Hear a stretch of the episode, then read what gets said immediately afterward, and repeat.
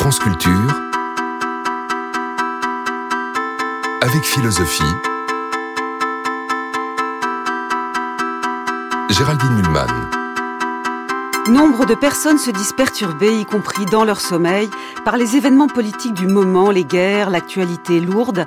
Alors je vous propose cette question ce matin. Comment rêvons-nous et cauchemardons-nous en de sombres temps?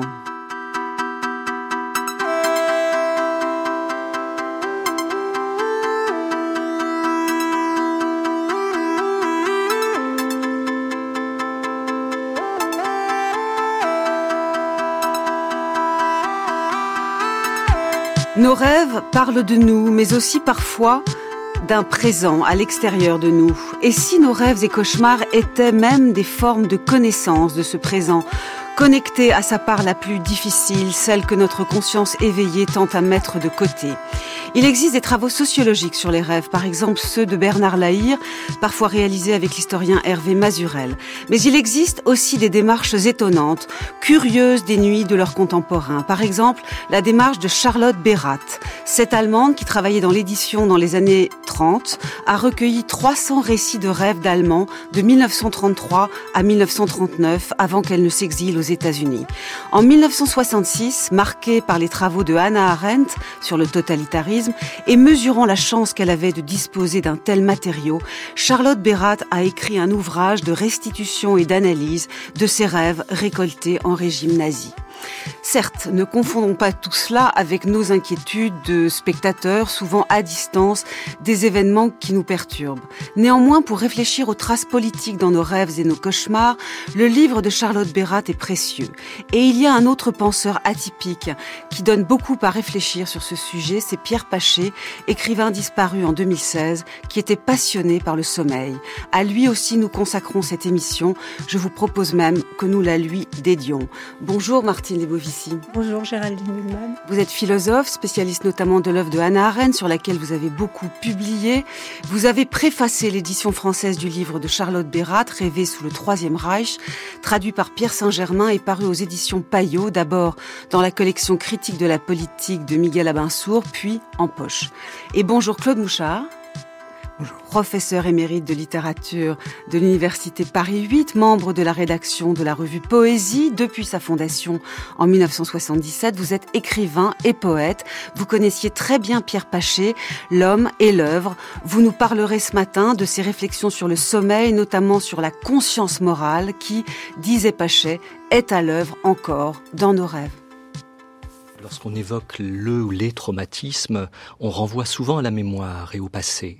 Or là, au travers des, lits, des, des, des, rêves recueillis, collectés par Charlotte Berat, on voit que le, le traitement du trauma par la psyché se fait en temps réel, pas mmh. du point de vue de la mémoire, mais oui. au moment même où les choses se jouent, se passent. Mmh non seulement en temps réel, mais à un moment particulier où la conscience extérieure, non seulement la conscience extérieure des personnes qui rêvent, mais la conscience extérieure du monde n'a pas compris ce réel qui est en train de monter. Mmh. Donc non seulement... Ah, vous voulez dire le... qu'il y a une intelligence du rêve qui anticipe voilà. sur la théorie qu'on peut faire ou l'analyse la, qu'on peut faire rationnelle des événements. Voilà, c'est le caractère d'ailleurs exceptionnel de, de, cet ouvrage. Et Charlotte Berat parle du sismographe, c'est-à-dire finalement c'est l'inconscient qui est le premier à comprendre. Donc il est le premier à comprendre dans un monde qui ne comprend pas et qui ne veut pas comprendre. Donc il y a, il y a un renversement, ce ne sont pas seulement des documents exceptionnels, ouais. mais il y a bien un renversement du regard qui se perd. France Culture, avec philosophie. Géraldine Mulman. Vous venez d'entendre le psychanalyste Bernard Lampert à propos du livre de Charlotte Bérat, Rêver sous le Troisième Reich. Bon, on va voir, nous, comment on analyse le, livre. Euh, la conceptualité de Bernard Lampert est peut-être légèrement différente de, celle de mes invités d'aujourd'hui. Ce que je voudrais, je voulais surtout introduire euh, le livre et, vous demander, euh, Martine Lebovici, comment vous avez rencontré, si j'ose dire, ce texte, ce livre de Charlotte Bérat Et alors, effectivement, dans le, dans ce, ça, ce livre, l'histoire de ce livre pour la France est vraiment une histoire de de passeuse. Et je dis même je dis au féminin parce que euh, la personne qui, qui m'a fait connaître euh, Charlotte Bérat, c'est Annie Stern, qui était très lié par sa mère à Ascona où vivaient Hélène et Karl Otten, qui étaient eux-mêmes des grands amis de Charlotte Bérat. Et euh, c'est elle qui. Elle, a d'ailleurs pas mal parlé dans ses séminaires de, de ce livre aussi. Donc Anne Listerne, faut en dire un mot. Alors Anne Listerne est une psychanalyste euh, euh, qui est décédée aujourd'hui et qui est passée par les camps et qui a travaillé beaucoup sur l'articulation ou la non-reconnaissance par la psychanalyse du réel des camps et, et, et, donc son travail, en particulier le livre qu'avec Nadine Fresco, nous avons euh, euh, préfacé et organisé, Le savoir déporté, euh, où on, peut aborder son œuvre. Mmh. Et comme je connaissais, j'ai eu l'occasion de parler de ce livre à Miguel Abinsour, qui euh, l'a trouvé absolument impressionnant et qui donc a décidé euh, de le faire traduire et de le, et de le publier dans sa collection. Dans une collection critique de la politique. Critique de la politique. Il y a quand même beaucoup de textes très théoriques. Euh, et là, ce, ce, livre plein d'empirie, plein de récoltes de matériaux extrêmement singuliers, intimes. Euh, c'est un grand texte politique qui, qui, qui part de l'intime. Exactement. Mais justement, euh, ce, que je crois ce qu'il faut bien voir avec le livre de Charlotte Bérat, c'est que ça n'est pas seulement euh, un recueil euh, de rêves les uns après les autres, euh, à partir desquels les, enfin, les lecteurs, bien évidemment, vont produire des, des interprétations, des bon. Mais elle a fait un livre, Charlotte Bérat, c'est-à-dire que son matériau, son matériel qu'elle a récolté donc dans les années 33-39, euh, au moment justement, surtout dans les années 33, euh, où le nazisme était encore, euh, enfin Hitler était arrivé au pouvoir, mais la, la, la, le totalitarisme n'était pas encore complètement installé, constitué, et, et c'est très important aussi de rappeler ça, précisément par rapport à l'histoire du sismographe dont on parlait tout à l'heure. C'est-à-dire que, Bernard Lampert. Voilà, c'est-à-dire que euh, c'est comme s'il y avait des espèces de signaux qui émergeaient du réel qui allaient à la fois rentrer dans les individus, franchir euh, le, leur intimité, mais en même temps qui enfin on en reparlera peut-être, mais il y a toute une réorganisation par le préconscient aussi, euh, si on veut parler en termes psychanalytiques. On peut peut-être parler du titre, puis on reviendra sur les conditions dans lesquelles elle a écrit ce livre. Claude Mouchard, je, me tourne vers vous parce que Pierre Paché, qui s'intéressait beaucoup au sommeil, euh, a, fait un compte-rendu du livre de Charlotte Bérat en 2005, euh, le livre étant paru chez Payot donc en 2002. Et lui, comme Martine Lebovici d'ailleurs dans sa préface, note que c'est un singulier titre. En fait, on peut pas traduire l'allemand. Le titre allemand, c'était Das Dritte Reich der Traums. Il faudrait traduire par le troisième Reich du rêve ou, mmh. ou le troisième empire du rêve. D'ailleurs, on a du mal parfois à se rappeler que Reich c'est empire. Mmh. Et en fait, ça ne va pas, mais en même temps, en le disant, on voit bien quel est l'enjeu. Mmh. Il y a un, quelque chose de, de, ce pouvoir autoritaire puis totalitaire qui entre dans l'espace du rêve. C'est ça le sujet. Oui, oui. Et, peut-être que il y a aussi le, presque le, la, je sais pas, un, regard inquiet sur le rêve au sens où il peut avoir quelque chose d'une emprise justement. Il, peut, il, peut, avoir une analogie avec l'emprise totalitaire. Mais chez Paché, il y a, il y a un tel désir. Je le dis tout de suite, c'est un sujet. Très bien, plantons le décor. oui. Tout à fait d'accord. Chez Paché, il y a une des affirmations les plus récurrentes et paradoxales et provocantes même, c'est la conscience justement. C'est à quoi peut-on comparer la conscience Il emploie cette expression à tel, tel ou tel moment? Donc, pour moi, c'est central chez Paché. Ça, ça, peut provoquer toutes sortes de, de, débats et de discussions. Par exemple, avec Lefort, dans l'article que Lefort a fait sur Paché, dans le numéro de critique qui a été consacré à Paché, euh, Lefort vraiment s'insurge contre la conception de la conscience qui est celle de que que, que, que Paché affirme. Donc, il y a, voilà, je, m'arrête là, mais il y a une espèce de... Quand le décor, je suis d'accord. Donc, Paché, bon, il a écrit beaucoup de choses et, et dans les années 1980, il publie plusieurs ouvrages où il s'intéresse aux rêves. L'intime la conscience dans son intimité l'intéresse éminemment, le récit de soi notamment, intime, mais il considère vraiment que ce qui se passe la nuit dans nos rêves n'est qu'une une, poursuite de la conscience. Ce n'est pas un espace exactement, séparé. Exactement. Ça, ça, me paraît essentiel euh, chez Paché. Vous avez, vous avez employé le terme de poursuite. Mhm. Euh, je, dirais aussi, euh, j'emploierais aussi le terme de continuité finalement. C'est-à-dire que il, il s'agit de, de, de maintenir une continuité du soi à travers le d'affirmer d'affirmer non pas théoriquement Pachen n'est pas exactement un théoricien hein, c'est une sorte d'essayiste à la fois euh, quasiment poétique par moment et euh, continuité du soi à travers le, sommeil, le rêve, la veille. Ça, je crois que c'est pour lui capital. Donc après avoir écrit des livres comme euh, euh, Nuit étroitement surveillée en 1980 chez Gallimard ou encore euh, La force du sommeil en 1988 aussi chez Gallimard, il est évident que Paché, quand est sorti le livre que, à l'initiative quand même de vous, Martine Lebovici, et préfacé par vous, le livre de Charlotte Bérat sur rêver les rêves du des gens sous le Troisième Reich, évidemment, il a été passionné, c'était logique, et on reviendra euh, aux enjeux euh, de l'œuvre propre de Paché. Restons un instant maintenant sur euh, Charlotte Bérat.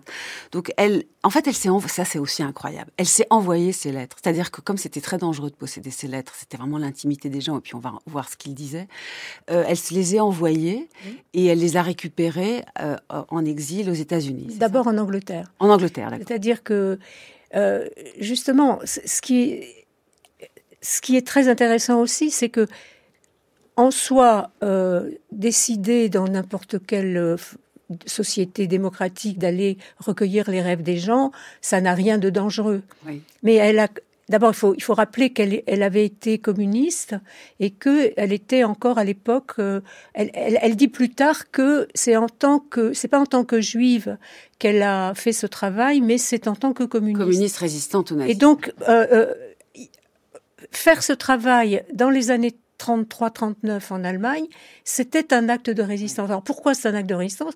Pas parce que elle, elle, a, elle a fait quelque chose d'extraordinaire, mais parce que elle établissait avec euh, les autres une relation qui n'était pas dans les codes du totalitarisme, et donc elle, établissait quelque chose qui, par le geste même était un, geste, un geste de résistance d'aller contre la l'atteinte aux relations, aux relations humaines dans, dans le Elle va comprendre, mais ça, ça va être vraiment le cœur de notre émission, que le rêve est un mode de pensée qui est subversif. Justement, euh, le pouvoir essaye de, de, de s'immiscer, de Beaucoup de rêves, nous allons comprendre, disent, euh, disent je rêve encore. Au fond, ça. Alors, on J'y arrive encore, et, c'est pas du tout sûr que j'y arriverai demain. Je ne rêverai peut-être même plus. Mais en, mais en même temps, euh, ce qui est très troublant dans ces rêves, dans leur contenu, c'est aussi qu'ils ils, ils, ils, sont des rêves d'adaptation au régime.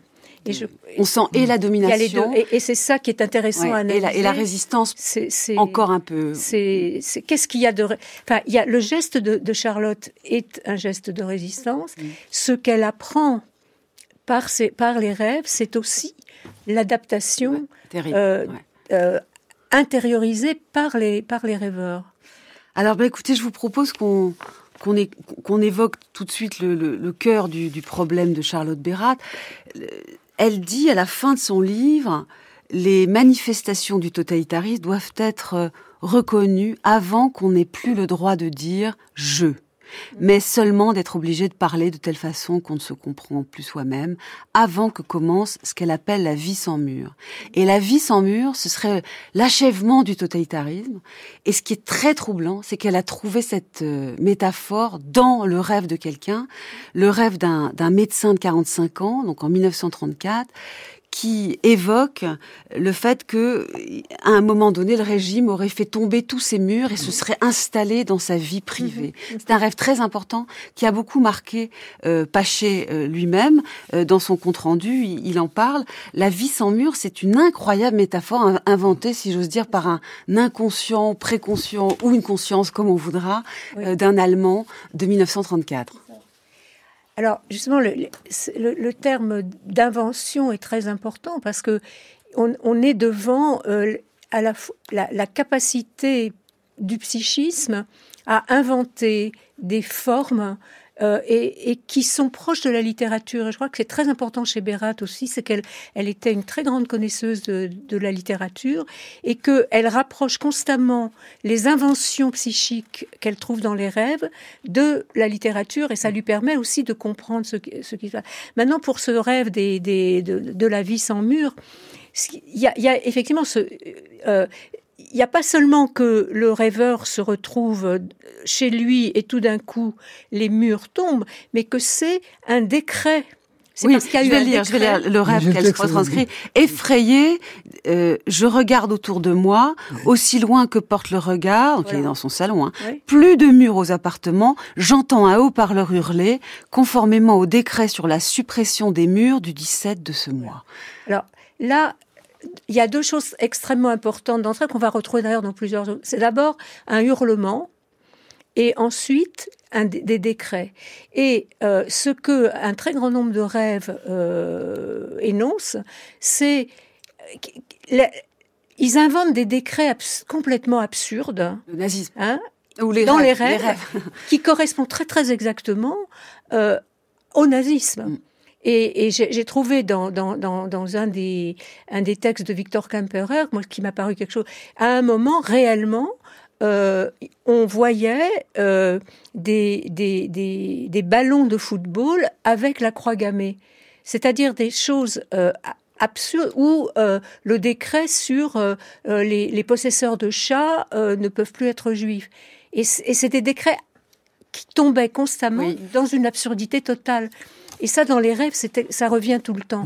Hein, on... Vous voulez dire un mot là-dessus, Claude Mouchard, sur, sur la, la, vie sans mur et les oui. décrets nazis vus dans les rêves euh, comme euh, interdisant l'existence des murs Oui, enfin, je fais, je fais peut-être un pas de côté, mais par rapport à cette citation en particulier euh, de, de, de, ce rêve, et, euh, de, la, de, la, suppression des murs, hein, sur la suppression des murs du 17 de ce mois, euh, il y a autre chose dans cette citation euh, qui me, qui peut-être pour des raisons un peu trop euh, personnelles, me touche beaucoup, c'est euh, la mention du peintre Mathias Grunewald.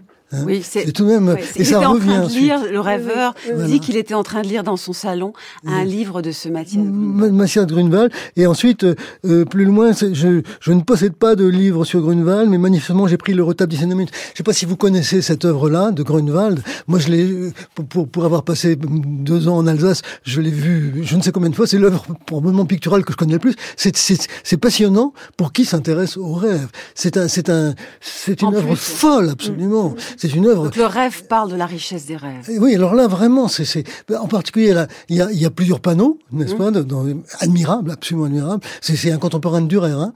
Euh, il, y a, il, y a, un panneau qui est euh, la tentation de saint Antoine. Donc c'est et là il, il s'est mentionné là dans le texte que, qui est cité dans le livre. Euh, la, la tentation de saint Antoine, c'est évident, on voit le rapport à la, à la psychanalyse, le déversement des, de, de rêves cauchemardesques, mais aussi le rapport au totalitarisme. Et euh, ce qui est dit dans le dans le livre ici, c'est euh, je n'ai pas lu de livre sur Grunewald, je ne possède pas de livre sur Grunewald, mais manifestement, j'ai pris le retable d'Issenheim, c'est l'œuvre que je mmh. mentionnais, comme cela se fait souvent, comme symbole le plus pur de la germanité. Ça, ça me trouve beaucoup. À vrai dire, ça me choque. Vraiment. Bah, en fait, le rêve, il, il, il, croit dans quelque chose comme euh, voilà la, oui. la germanité qui, oui. au, au oui. moment même où il rêve est, est brandi comme étant euh, euh, quelque chose que les nazis défendent avec ardeur.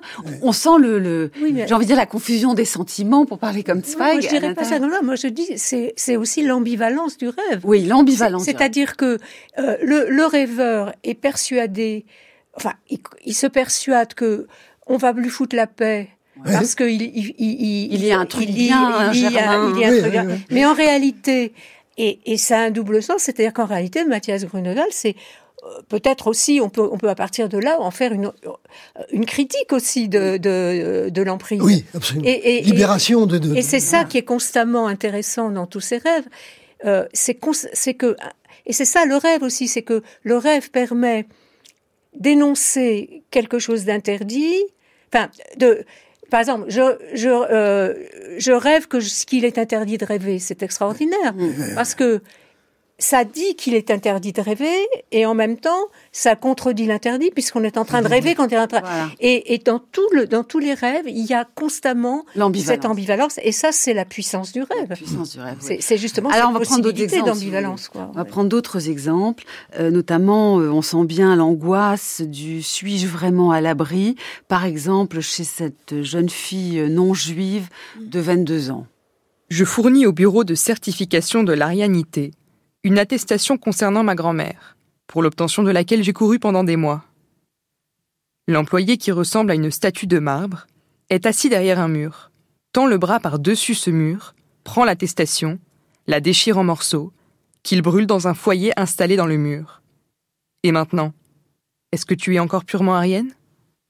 Donc ça, c'est un rêve d'une arienne, donc comme disait le régime, euh, lu ici pour nous euh, par euh, Carla Michel de l'équipe d'Avec Philosophie et donc restitué dans l'ouvrage de Charlotte Bérat, Rêver sous le Troisième Reich. Charlotte Bérat, dont je rappelle pour les auditeurs qui viendraient nous rejoindre, que c'est une, une Allemande qui a recueilli entre 1933 et 1939 300 rêves d'Allemands et elle les a édités, elle a construit un, toute une analyse avec une restitution de ces rêves dans un ouvrage de 1966. Euh, je voudrais qu'on aille encore un peu plus loin pour voir ce, que rêve notamment une certaine jeunesse. Euh, là, vous avez un autre exemple d'une étudiante euh, de, de, 22 ans, elle, qui se pose une très claire conscience morale. Elle vient de quitter son ami juif, pensant qu'il fallait obéir, évidemment, à ce que le régime impose. Mon ami est attaqué. Je ne l'aide pas. On le transporte ensuite sur une civière. Il a le même visage émouvant d'une pâleur mortelle que pendant le cours de raciologie. Mais son corps est un squelette. Seulement, à la place du cou, est resté accroché un lambeau de chair sanglante. Une fois, pour me consoler, je me dis Mais c'est de la propagande. C'est une ancienne affiche contre Hitler. Donc effectivement, il existait euh, une affiche, euh, une affiche anti-hitlérienne montrant euh, un squelette c'est très compliqué ce rêve parce que, en vérité, euh, elle est culpabilisée probablement d'avoir euh, quitté son ami juif. Elle rêve qu'il est torturé, euh, attaqué, tué, et puis au fond, elle se dit mais non, c'est pas vrai. C'est le mm. problème du rapport au réel. C'est pas vrai. C'est juste, on me le fait croire comme comme je le vois sur les affiches. Mm. Euh, la culpabilité n'est qu'un élément du rêve. Il y a le problème du, du, réel qui n'est pas sûr. Il y a cette espèce d'incertitude sur ce qui est vrai et ce qui n'est pas vrai dans ce régime. Mais moi, j'aimerais bien revenir sur le premier Mais allez-y, avec euh, plaisir. le, rêve de la, de la jeune femme non juive qui euh,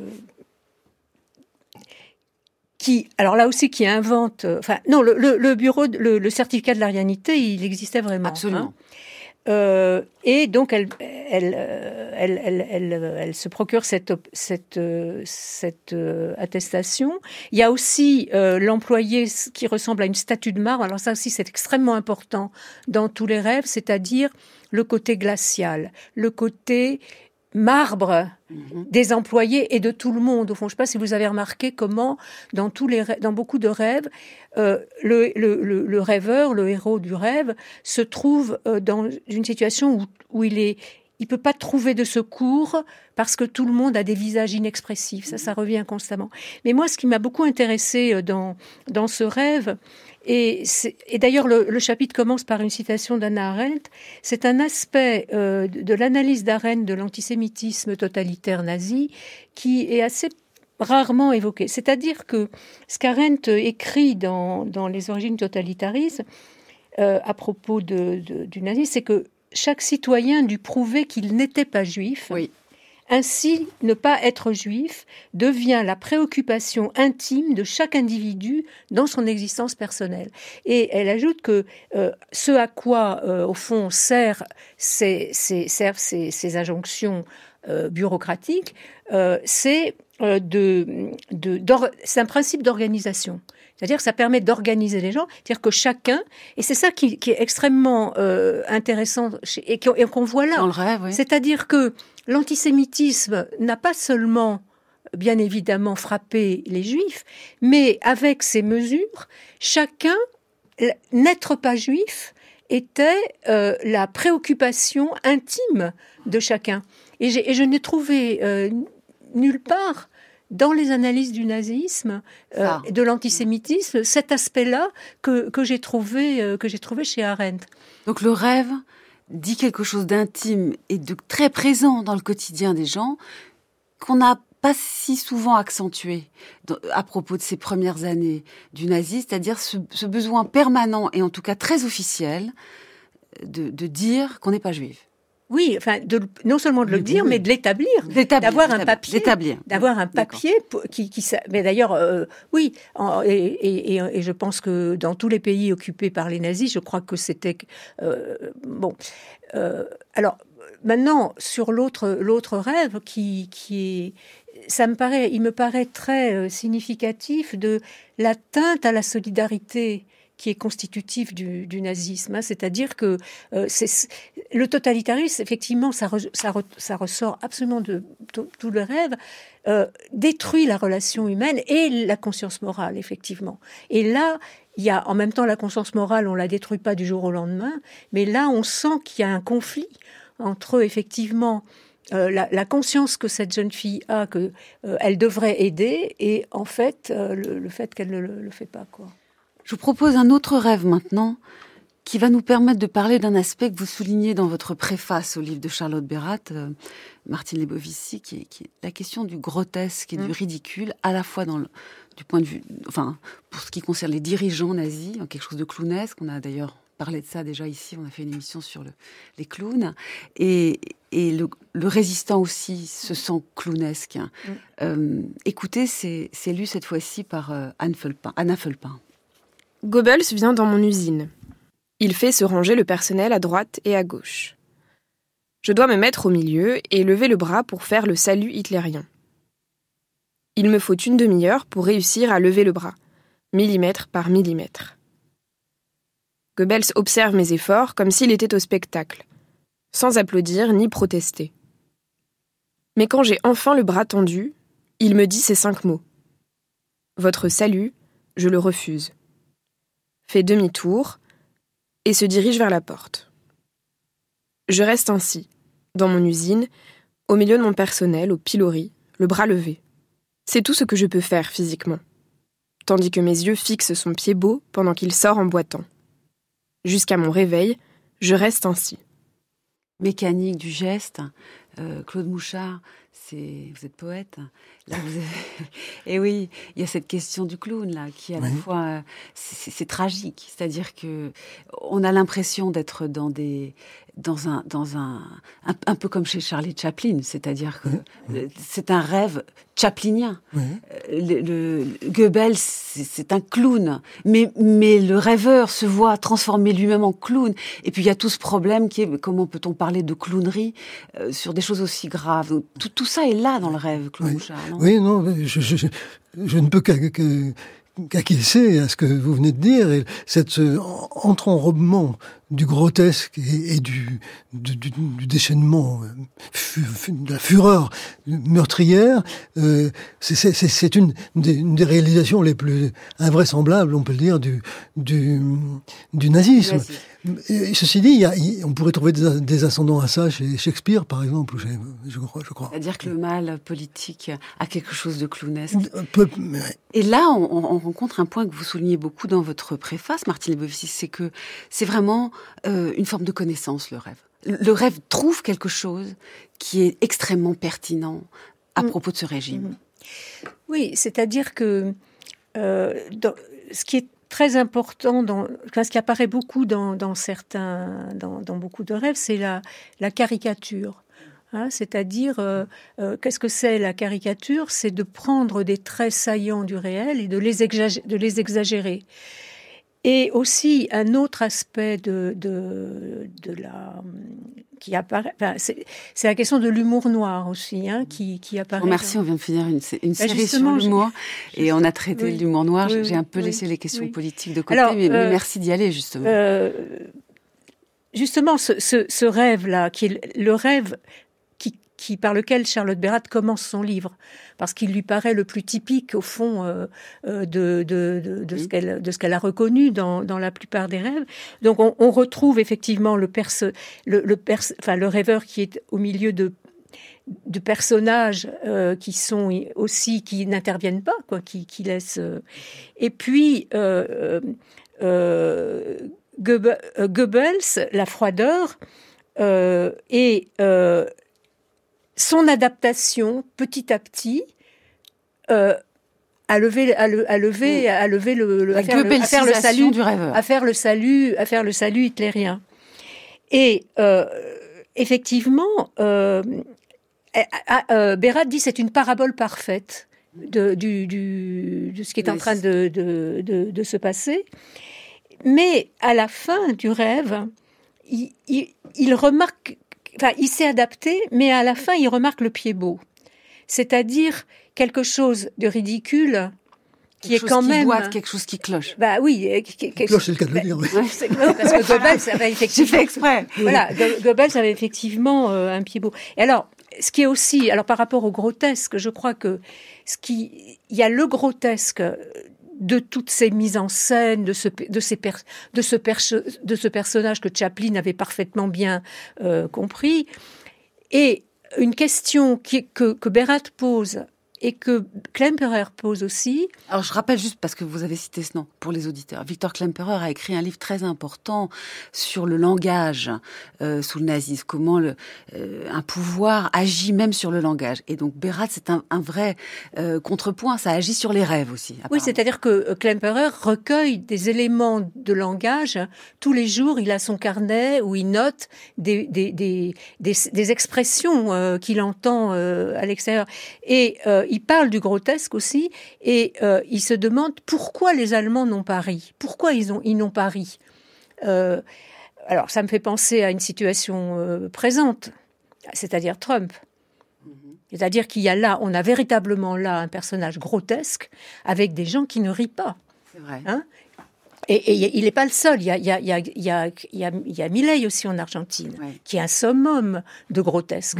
Et et, les, gens ne rient pas. Et c'est une question que se posait Berat et que se posait aussi euh, Klemperer.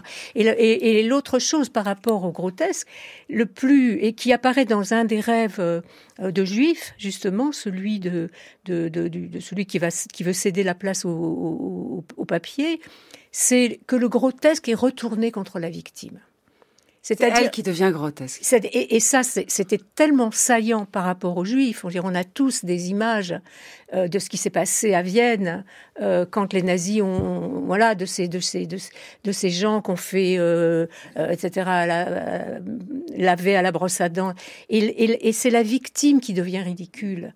Et, et, tous les, et, non seulement c'est la, c'est la victime qui devient ridicule, mais aussi c'est que tout geste de résistance tout geste de, euh, dans les rêves, le héros qui cherche à résister, qui cherche à résister, il est complètement ridicule. Eh bien, on y va justement. on va entendre un autre rêve d'un ophtalmo, ophtalmologue, qui. Euh... je ne dis rien. On écoute son rêve. Les SA posent du fil de fer barbelé aux fenêtres des hôpitaux. Je me suis juré de ne pas me laisser faire s'ils viennent dans mon département avec leurs barbelés. Je me laisse pourtant faire. Je suis là comme une caricature de médecin lorsqu'ils enlèvent les vitres et transforment une chambre d'hôpital en camp de concentration avec barbelés. Et pourtant, je suis renvoyé. Mais on me rappelle, pour soigner Hitler, parce que je suis le seul au monde à en être capable. Honteux d'en être fier, je me mets à pleurer. Honteux d'en être fier. Mmh. C'est tous les sentiments mélangés et Claude Houchard Non, juste euh, du côté du grotesque. Oui. Euh, peut-être il faudrait. Là, j'ai pas, j'ai pas. Je, pense à un livre tout à fait passionnant, c'est celui de Rek Malek Zevan. Je sais pas si vous connaissez ça, non? Moi non. C'est euh, qui est-ce qui le cite? En tout cas, c'est un, texte absolument passionnant. Rek Malek Zevan, c'est La haine et la honte, journal d'un aristocrate allemand 1936-1944. Oui. C'est formidable et c'est un type absolument anti-nazi, mais là vraiment, euh, il nous montre les nazis euh, physiquement dans la rue, dans et, lui, il n'est pas du tout menacé. Hein. C'est un aristocrate allemand, comme il dit, mais presque il le dit peut-être de façon un peu humoristique, mais c'est un homme de, la bonne société. Il s'enferme chez lui, il, veut absolument rien avoir à faire avec avec ce qu'il environne. Il finira à Dachau, hein, à Dachau. Il sera, il sera, il sera. C'est un livre absolument passionnant. Et ce grotesque dont vous parlez, C'est vrai, vous avez évoqué Trump et aussi, euh, vous avez aussi Milley. Milley, oui. La différence peut-être, c'est que ils, ils, sont quand même divertissants pour les gens qui votent pour eux. Oui. Il, y a quelque chose. Alors, c'est pas. Là, vous avez parfaitement raison, c'est qu'il ne rit pas d'eux. Mm. Mais il rit avec, eux. Il rit quand même, mais il rit avec eux. les, gens qui votent pour Trump ou qui votent pour... Euh, il y a des déchargements de rire euh, qui, sont clairs, une sorte de divertissement. Alors que les régimes vraiment totalitaires, on est encore au-delà de ça. On peut pas imaginer de rire avec Hitler. Oui, mais c'est différent. moi, moi je pense qu'on. On... on rit de soi-même. En fait, c'est terrible. on est grotesque. On, a là aussi toute la différence de notre société, c'est-à-dire que entre Hitler et aujourd'hui est passé euh, la télévision, le, déchaînement des médias, etc. Et, donc ces figures-là, ces figures modernes. Euh, ah, la, figure de Hitler s'appuie sur des schèmes euh, qui étaient présents dans l'Allemagne euh, des années des années 30, mhm. mais 20-30, etc. Mais là, ce qui serait intéressant à analyser, c'est ce, ce grotesque-là, sur quoi il s'appuie dans la société contemporaine? Euh, donc ça, c'est en effet un autre sujet, mais je suis ravie que sur des...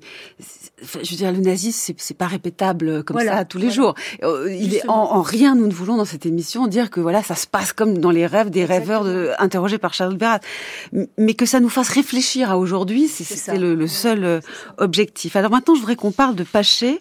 Hmm. Paché, lecteur de Berat, certes, mais Paché euh, réfléchissant au sommeil. Alors ce qui est très intéressant dans ces toutes premières démarches, je pense à ce livre euh, Nuit étroitement surveillée de 1980, c'est qu'il veut aller euh, avant Freud, retrouver certains psychologues qui euh, analysaient leurs propres rêves, en particulier euh, Delbeuf, et qui disaient des choses sur le fait que dans le rêve, on, maîtrise quand même un tout petit peu les choses. C'est pas, on ne subit pas. Il y a un certain pouvoir du rêve sur son rêve. Delbeuf, s'auto-analysant, disait, auto-analysant son rêve, qu'on pouvait, on peut le reprendre, vouloir le terminer. Parfois, ça marche dans la nuit, donc on peut un peu agir dans le rêve. Paché écrit c'est certes, ce n'est certes pas un pouvoir tout puissant, mais c'est un pouvoir quand même. Ce qui mène à la question de la responsabilité du rêveur sur un mode assez inédit. Claude Mouchard, vous qui l'avez connu. Ah oui, j'ai connu pas chez. oui, vous avez connu pas chez Padelbeuf. Mais... je lui mais tout de même. mais, mais Paché, euh, il se réveillait la nuit pour euh, interrompre ses rêves et les reprendre. C'est vrai ça? Ah, ah, Moi, je l'ai pas connu. Je l'ai connu un petit peu comme Martine Lebovici, mais je ne sais pas ce qu'il faisait dans les années 80. Mais c'est surtout que euh, la, la, la, scission, la séparation entre euh, veille sommeil, rêve est quelque chose à quoi, au fond, je, pourrais, il me semble, hein, euh, qu'il ne pouvait pas se résoudre. Voilà.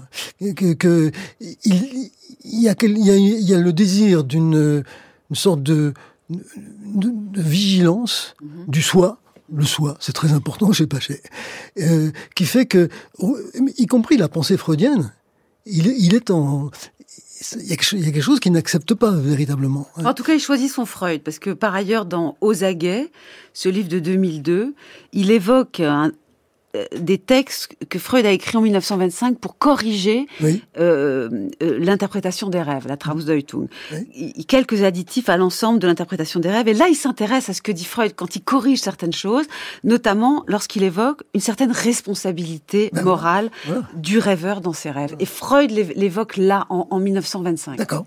Très bien. Et, et ça, ça, Paché, ça l'intéresse. Voilà.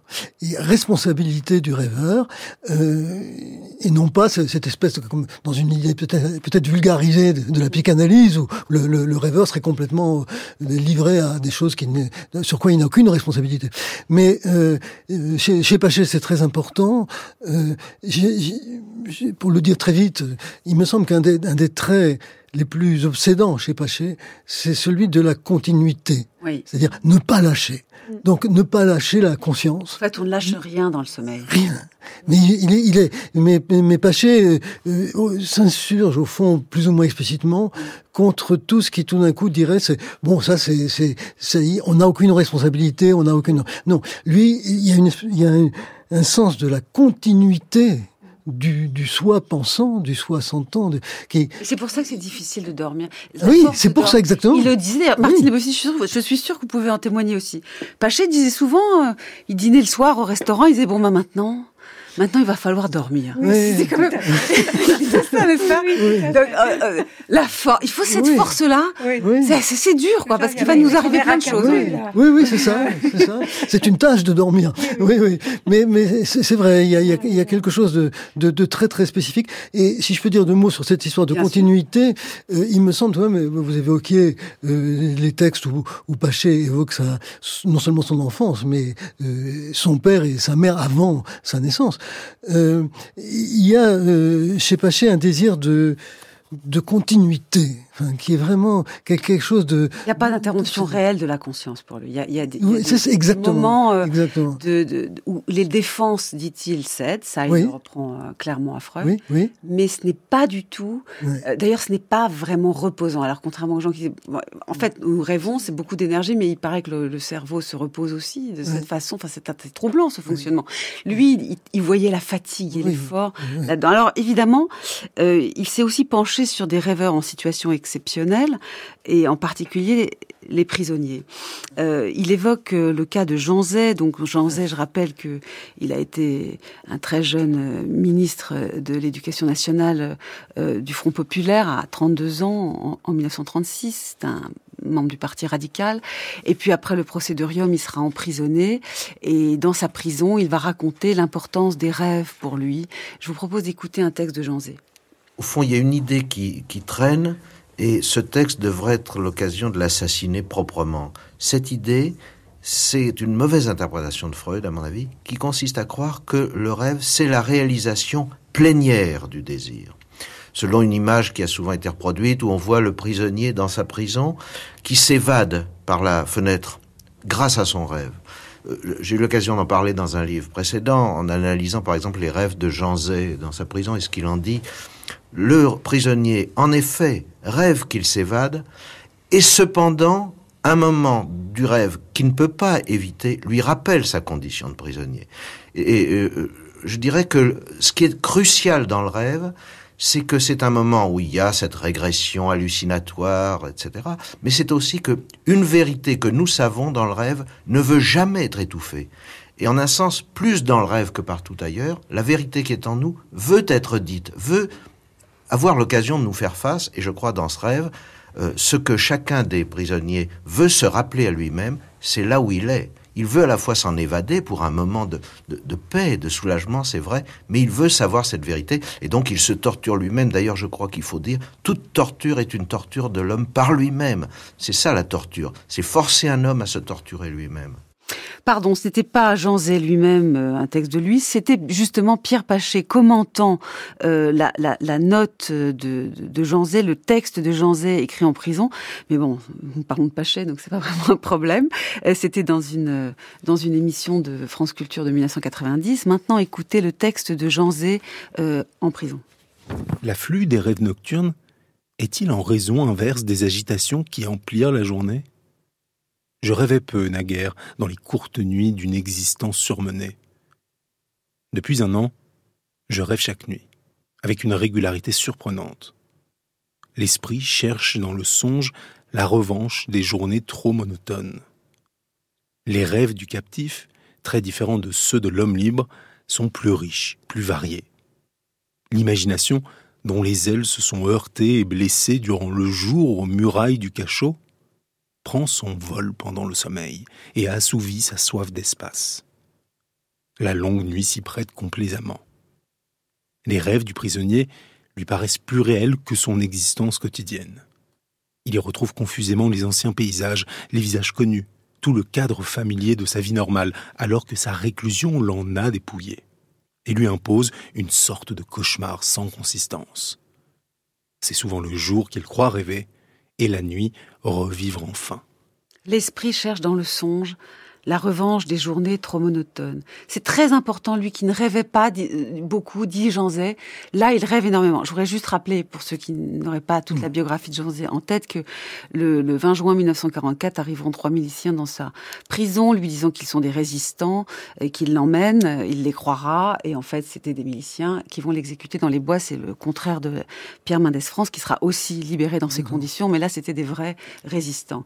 Et il a rejoint ainsi la résistance. Donc Jean Zay ne sait pas du tout qu'il est très proche de la fin de sa vie, enfin on ne sait pas ce qu'il pense, mais ce statut du rêve, quand même, on accomplit, euh, on compense la monotonie des journées, dit-il, par le rêve en prison. Oui, et, mais on, agit sur soi aussi peut-être. Vous voyez, je, voudrais, je peux citer un autre passage de, des écritures de, de Souvenirs et Solitude, le, livre qui était publié après la mort de Jean Zay, évidemment. Mhm. Euh, c'est pas, c'est pas, c'est pas un récit de rêve là, mais c'est un récit de vie, un récit de, une description d'une vision il y a ça aussi, vision du, prisonnier. C'est-à-dire que c'est pas exactement dans l'alternative veille-sommeil, c'est tout d'un coup la, perception qui est captivée, captée par une sorte de vision dont on ne sait pas si elle émane du réel ou de, de, de, l'intériorité. Je peux lire ce, ces quelques lignes, elles sont, étonnantes. Euh, la lucarne n'est déjà plus qu'un rectangle laiteux. Le silence pèse. Nuit blanche comme cette expression est ironique. Je fixe au plafond une tache indécise qui m'hypnotise.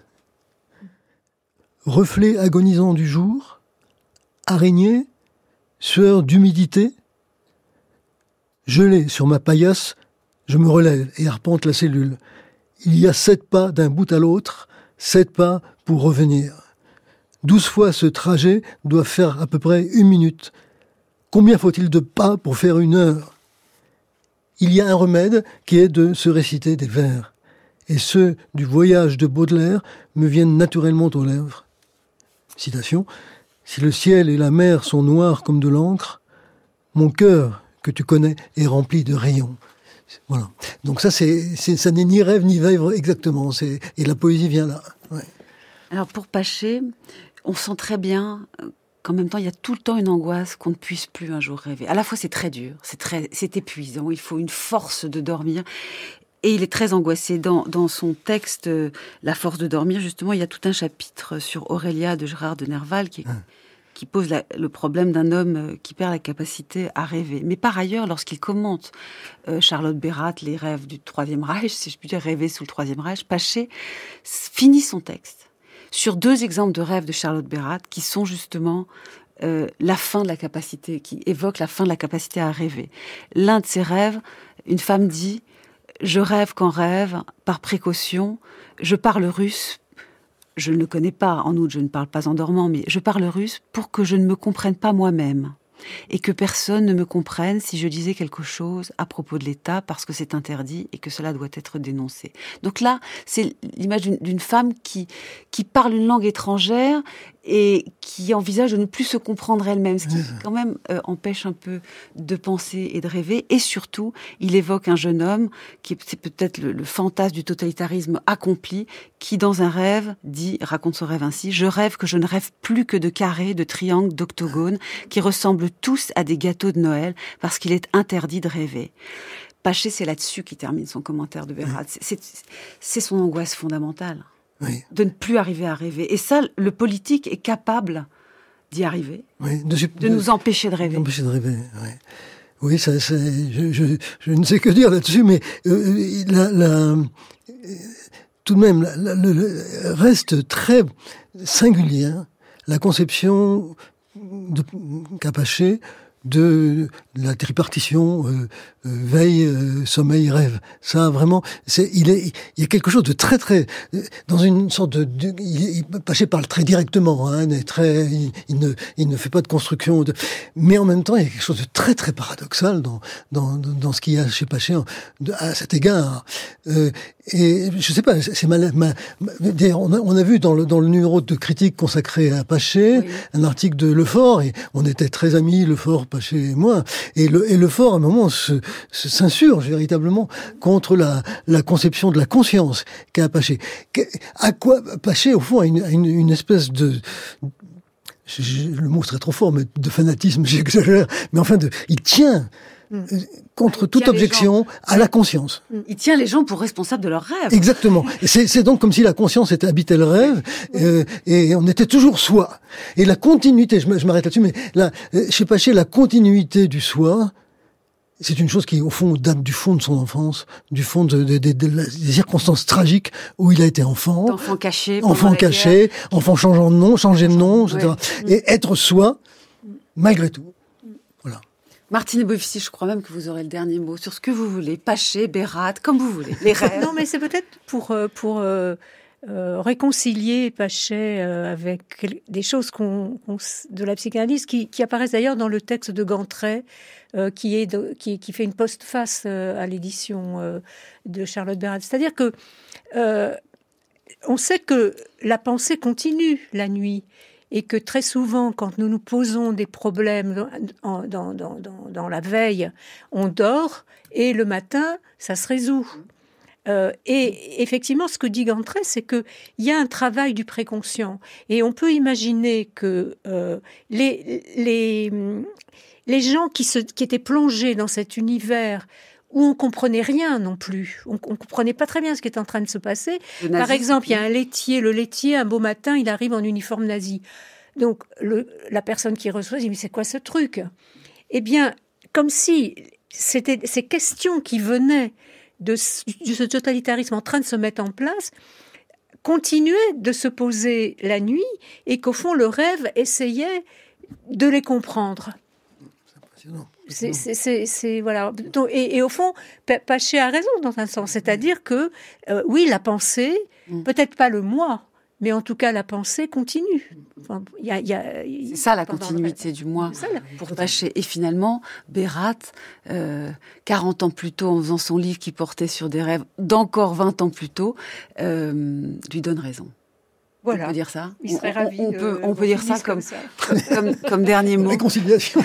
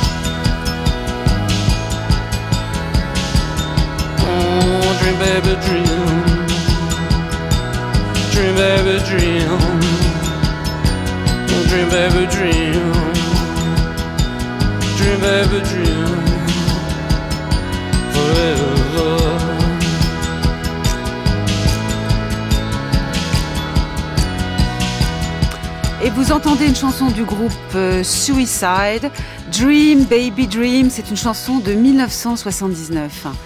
Merci beaucoup Martine Bovici, Claude Mouchard de nous avoir parlé de ce que nous faisons la nuit et comment les rêves et les cauchemars euh, nous parlent de notre présent et du présent politique euh, à l'aune de Charlotte Bérat et de Pierre Paché. Les références de vos travaux figurent sur le site d'Avec Philosophie ainsi que les références que nous avons évoquées.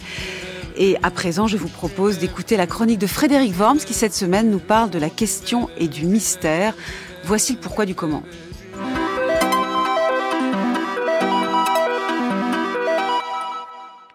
Comment rencontre-t-on un mystère? Dans la typologie, dans la diversité des questions que posent les êtres humains, il y a de toute évidence des questions qui ont des réponses difficiles, voire de nous sentons immédiatement qu'elles ne peuvent pas avoir de réponse et que peut-être nous devons les maintenir comme telles, les maintenir comme des questions sans réponse, absolument sans réponse, dont l'énigme n'est pas une devinette avec une réponse cachée quelque part, mais plutôt un abîme avec d'abord la profondeur de la question elle-même, et ces questions sans réponse que nous posons quand même, dont nous devinons qu'elles cachent quelque chose d'essentiel pour nous, mais nous ne savons pas quoi, nous les appelons à bon droit des mystères. Encore une fois, Vladimir Jankelevitch, qui avait défini la mystique comme la doctrine de la réalité des mystères, n'attendez pas de la mystique des réponses à ces mystères, mais plutôt le maintien du mystère comme tel à côté de l'énigme, du problème, de la question ou même de l'étonnement. Le mystère, c'est d'abord cette rencontre de ce qui n'a pas de réponse, mais qui nous dévoile quelque chose au-delà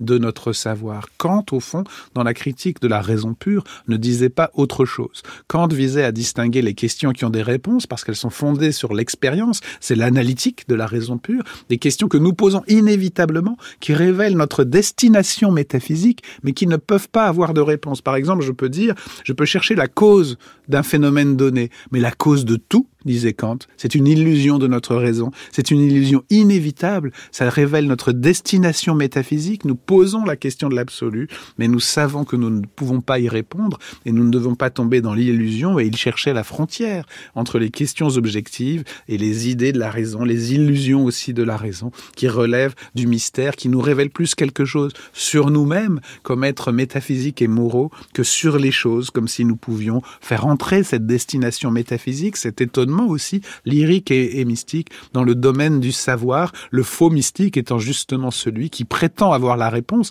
le vrai mystique s'en tenant à l'étonnement devant le mystère. Il y a donc une dimension qui s'ouvre dans cet étonnement, dans la formulation précise de cet étonnement qui donne lieu aussi aux grandes œuvres d'art, l'œuvre d'art se confrontant à la réalité du mystère. Bien sûr, il faut critiquer sans cesse la mauvaise formulation des questions mystérieuses qui peut nous amener jusqu'à la guerre, essayer de les prolonger. Et par exemple, ces questions sans doute très justes, très profondes, non pas pourquoi y a-t-il quelque chose plutôt que rien, mais qui sommes-nous? Où allons-nous? D'où venons-nous? Ces questions qui surgissent de la vie, eh bien, elles surgissent aussi sur un tableau de Paul Gauguin. Et quand nous les voyons sur un tableau qui représente euh, des personnes euh, dans le paysage de Tahiti, dans la dernière période de la peinture de Gauguin, c'est un petit peu différent. Ce n'est pas comme si, d'ailleurs, ne soyons pas simplistes, ce n'est pas comme si la beauté de la peinture répondait en elle-même à la profondeur vertigineuse des mystères métaphysiques. Qui sommes-nous? Où allons-nous? D'où venons-nous? Mais c'est plus comme si, au fond, ces questions surgissaient avec l'émotion esthétique, avec l'émotion artistique, comme s'il y avait un double accès au mystère, d'abord par euh, la formulation de questions vertigineuses, mais aussi par l'exaltation devant le monde, qui n'est pas une réponse, mais qui est une autre façon de nous rapporter au mystère du monde. Alors, euh, au-delà des questions théoriques, en deçà, il y a les grandes détresses vitales, mais il y a aussi les grandes exaltations, elles aussi vitales, au sens où elles nous font vivre et au sens où l'art, autant que la philosophie et l'amour, nous permettent d'y répondre.